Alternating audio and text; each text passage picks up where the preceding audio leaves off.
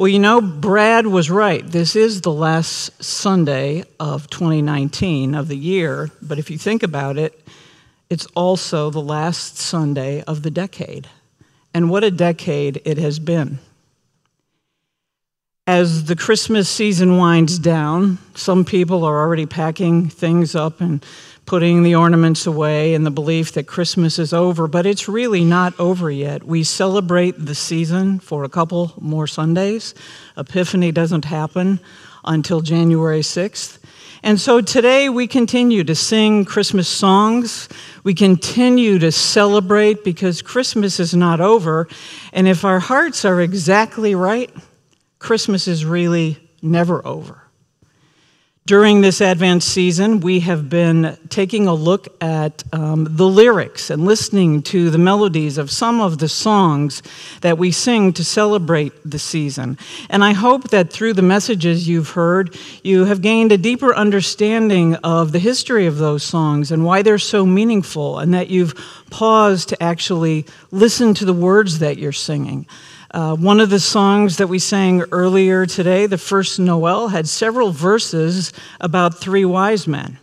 And today's hymn, the song of the season, is a song that we call We Three Kings. The song is in our hymnal, uh, and it was written in 1857 by an Episcopalian priest who at the time was teaching in a seminary. And he wrote the song so that it could be part of a Christmas pageant that was going to take place at that seminary. But as this song has become popular, it has had an interesting effect.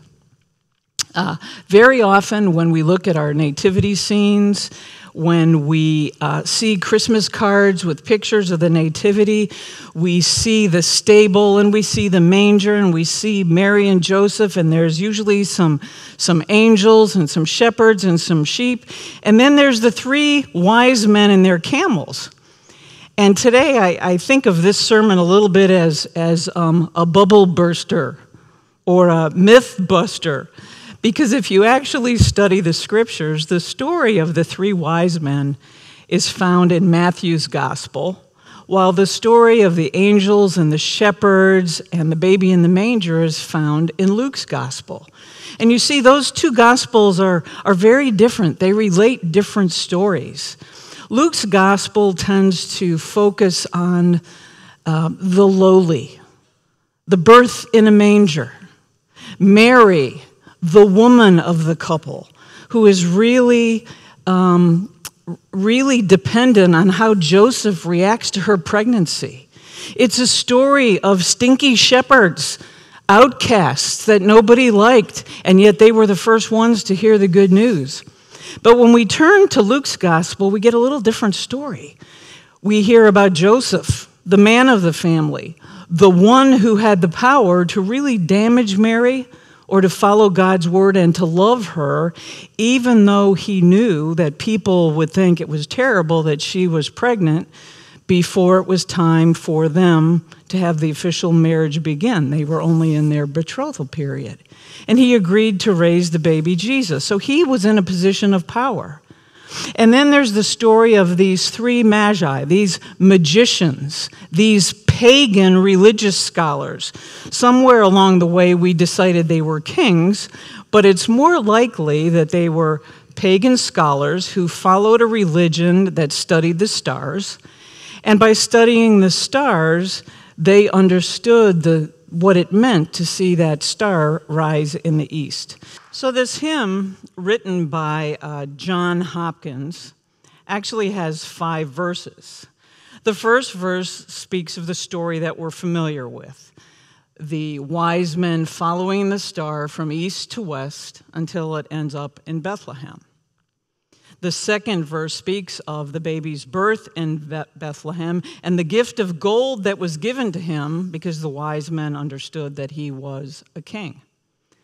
And then, as Robert mentioned, the second gift was frankincense, something that recognized the fact that he wasn't just any old king, he was a divine king. He was the high priest of heaven. And finally, the last gift, myrrh, reminded us that Jesus would die a human death on a cross for us. But then in the very last verse of the song, we read about how he arose. And you see in that song, we have the beginning, the first verse about the birth, and the last birth about the risen Lord. And it's important for us to remember that because those two events go together. They were separated by a 33 year life, but without the resurrection that came at the end, the birth would not mean what it means to us today. But there's more to the story of the Magi than we hear in the songs. First, as I mentioned before, these men were probably religious scholars, but they were very learned men, so they understood that Jewish scripture prophesied that a king of the Jews would be born upon the sighting of this star. And they traveled to Jerusalem to, to ask about the child because that was the seat of power for the Jewish king. But when they got there, the earthly king who ruled Jerusalem, Herod, was really upset. He was an evil man, he was paranoid, he was obsessed with hanging on to power. We know that he murdered two of his sons to protect, to protect his power. And the scripture also tells us that Jerusalem was troubled, which is a sign to us that the religious elite, the Pharisees and the Sadducees, the people who held religious power, also didn't like hearing this news about the birth of a baby Jewish king because it might upset the apple cart. So we're going to turn to our text today. Um, we're going to turn to Matthew chapter 2, and we're going to read uh, what happens when Herod meets these kings. But we need to realize that they probably came from Babylon, and their journey probably took from six to nine months. And it's quite likely that by the time they finally reached Jesus, he was six months to 18 months old. And as you listen to this scripture, you'll hear that the, um, the wise men actually found him in a house and referred to him as a child using the Hebrew word that signifies more of a toddler than a baby. But this is what uh, Matthew chapter 2 describes for us. Then Herod called the Magi secretly and found out from them the exact time the star had appeared. He sent them to Bethlehem and said, Go and search carefully for the child. As soon as you find him, report to me so that I too may go and worship him. Now, that was a lie. Herod was not planning to worship the baby, he was planning to have him killed. The text goes on to say, after they had heard the king, they went on their way, and the star they had seen when it rose went ahead of them until it stopped over the place where the child was. When they saw the star, they were overjoyed. On coming to the house, they saw the child with his mother Mary, and they bowed down and worshiped him. Then they opened their treasures and presented him with gifts of gold, frankincense, and myrrh. And having been warned in a dream not to go back to Herod, they returned to their country by another route. You know, it's interesting. If you think about it, only God could script this kind of story. We have three rich pagans who are Gentiles, who worship stars, not our God, who know Jewish scripture enough to recognize the importance of the star, and then follow a leading that only could have come from God to go find this child to worship this child who was not even a king from their faith, to present him with gifts that we'll find out later became very important because the gift of gold allowed Joseph and Mary to live in a strange country for a while. And then they defied the evil earthly king who said, Come back and tell me when you find this baby. And because of a word they got in a dream that only could have come from God, they went home by a different road. Only God could script something like that. What they did was courageous. What they did took gumption and bravery. And it took obedience to a God that they didn't even really know. But their story was not the only story of courage that we hear in Matthew. There was another man written about in Matthew who was just as courageous in his own way. And he's the man I spoke to you about earlier, the man who took on the role of being uh, Jesus' earthly father, Joseph. If I continue to read the text, this is what Matthew tells us about what happened after the Magi left. When they had gone, an angel of the Lord appeared to Joseph in a dream. Get up, he said. Take the child and his mother and escape to Egypt. Stay there until I tell you, for Herod is going to search for the child to kill him. So he got up, took the child and his mother during the night, and left for Egypt. Imagine it, if you will. Joseph has proven himself to be such a special man. I recently watched a reenactment, a movie about the Nativity, and it was a, a sweet movie. And in it, they did such a wonderful job of portraying Joseph as a man who was torn and who was grieved by Mary's pregnancy. He was being looked down upon by people in his family and people who lived in his village. But when he received the word from God's angel that it was a good thing to marry Mary and to be the father of Jesus, he was obedient. He risked ridicule and judgment. He protected Mary and Jesus, and he raised Jesus as his own son. And then, within a year after the baby's birth, he had to pick himself up with his wife and his young child and leave the home where he lived, which was probably his father's house because that's how families lived. Sons lived in their father's homes. And he had to leave for Egypt. He had to travel 90 miles and take up residence in a city where there would have been a lot of Jews living and begin to practice his livelihood in a strange place, aided for sure by the gold, the gift of gold that had been given while the wise went. It took courage to do that. And that's what I'd really like to take a minute to talk about today is courage. Because this story that we read in Matthew about the birth of the Christ child is filled with courageous people. But courage appears earlier in the Bible. We know that. Those of us who read the New Testament know that it took courage for Noah to build the ark, for Abraham to leave his father's land. It took courage for Joshua to follow in Moses' footsteps. And we know that there's a verse in Joshua. I, I consider this to be my life verse. I love it.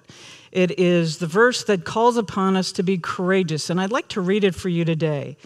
It says, Have I not commanded you? Be strong and courageous. Do not be afraid. Do not be discouraged, for the Lord your God will be with you wherever you go. Joseph understood this. The wise men seem to understand it, although it's doubtful that they would have read all the scriptures. They did what was necessary. You see, there's two different kinds of courage on display here. The first one is courage to defy the world in favor of Jesus. Courage to defy the world in favor of Jesus. It takes courage to defy powerful rulers and cultural influence, cultural influences. But the Magi did this. It took a leap of faith for them to worship Jesus and obey a God they didn't know. You know, our world often asks us to worship things other than God. Our world often calls upon us to spend more than we should, to admire the powerful, and to go along with the crowd. So we too are called upon to have the kind of courage that defies the world in favor of Jesus. Pastor Bob reminded us two weeks ago as he spoke about the song Away in the Manger that we sing about the little Lord Jesus. But that little Lord Jesus grows up to be the big Lord Jesus, the Lord of Lords and the King of Kings.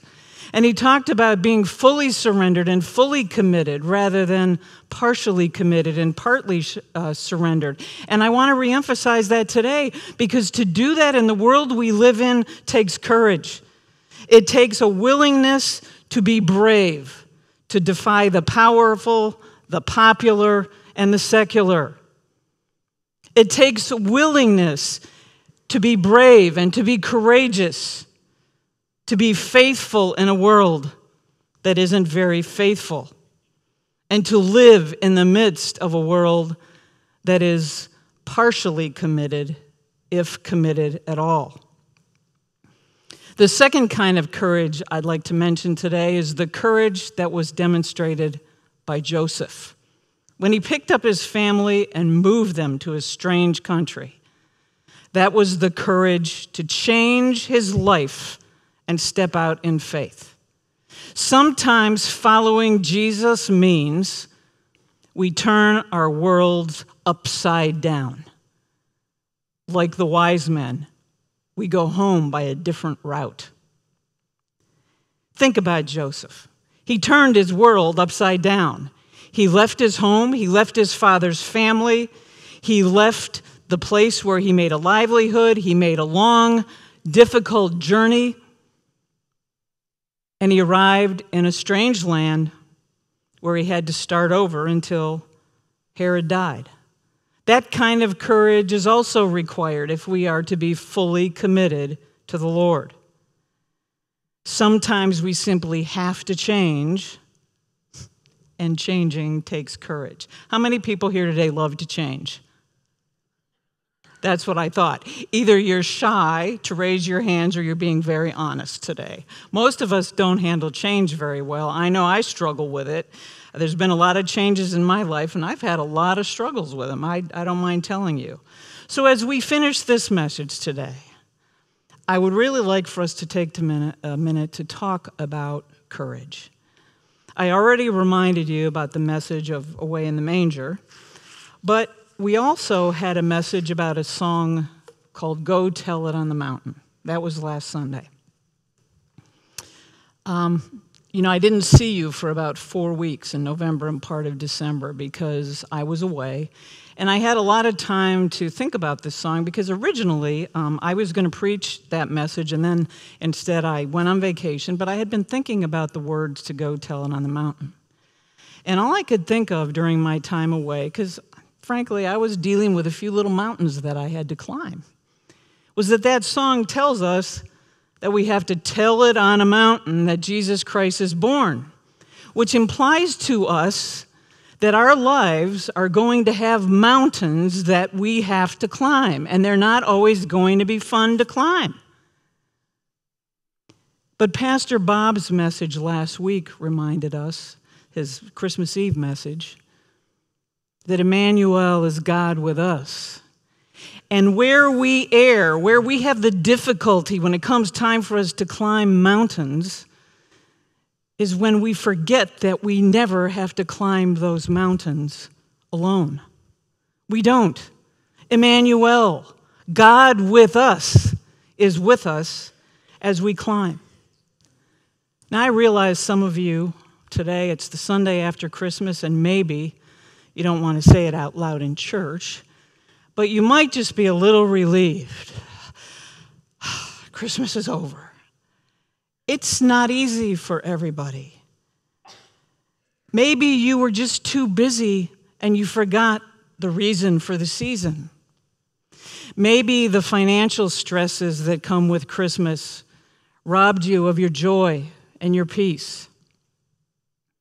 Maybe you couldn't spend Christmas with your loved ones because they lived in other places.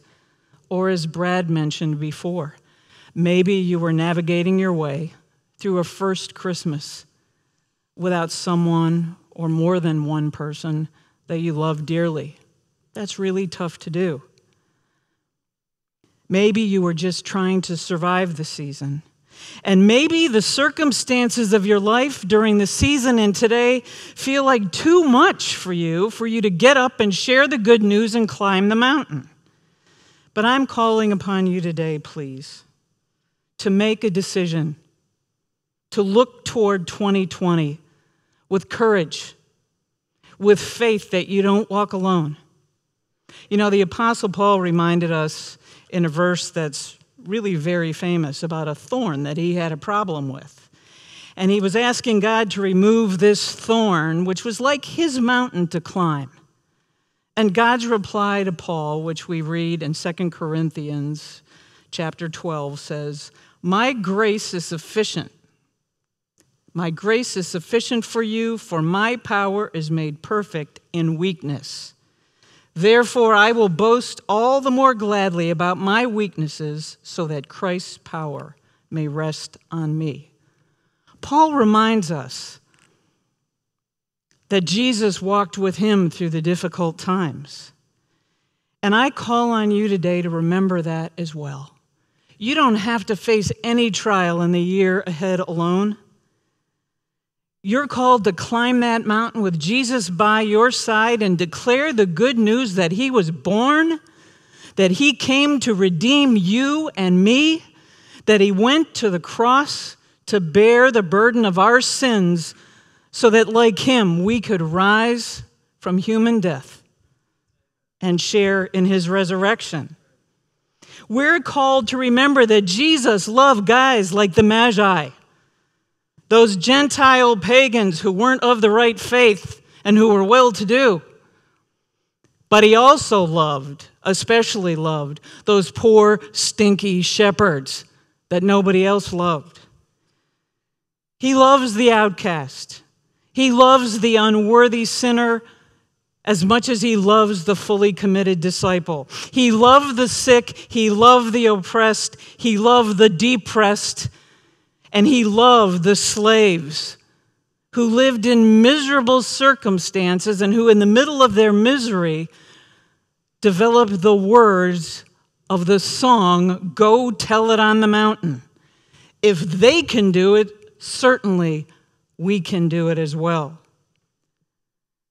And remember, this is especially for those of you who are having some kind of struggle right now when you climb your mountain, when you share the good news, you may not know it, but you may be setting an example for someone who is without hope, someone who is without love in their heart, someone who doesn't know Jesus. They might look at you and say, Look at him. He's going through this Christmas season the first time without his wife, but he's still sharing the good news and praising the Lord. Or look at her.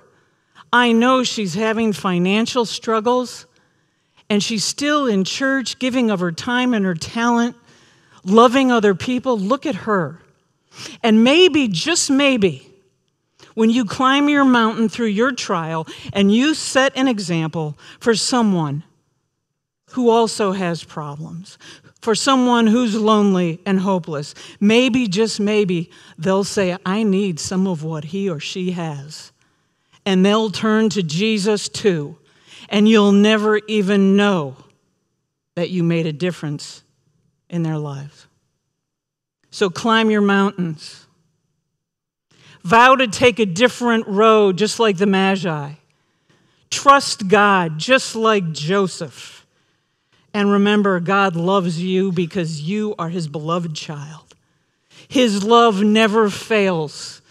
His promise is that the best is yet to come for you and for his church at St. Paul as we do the ministry he places in our hands here in our community.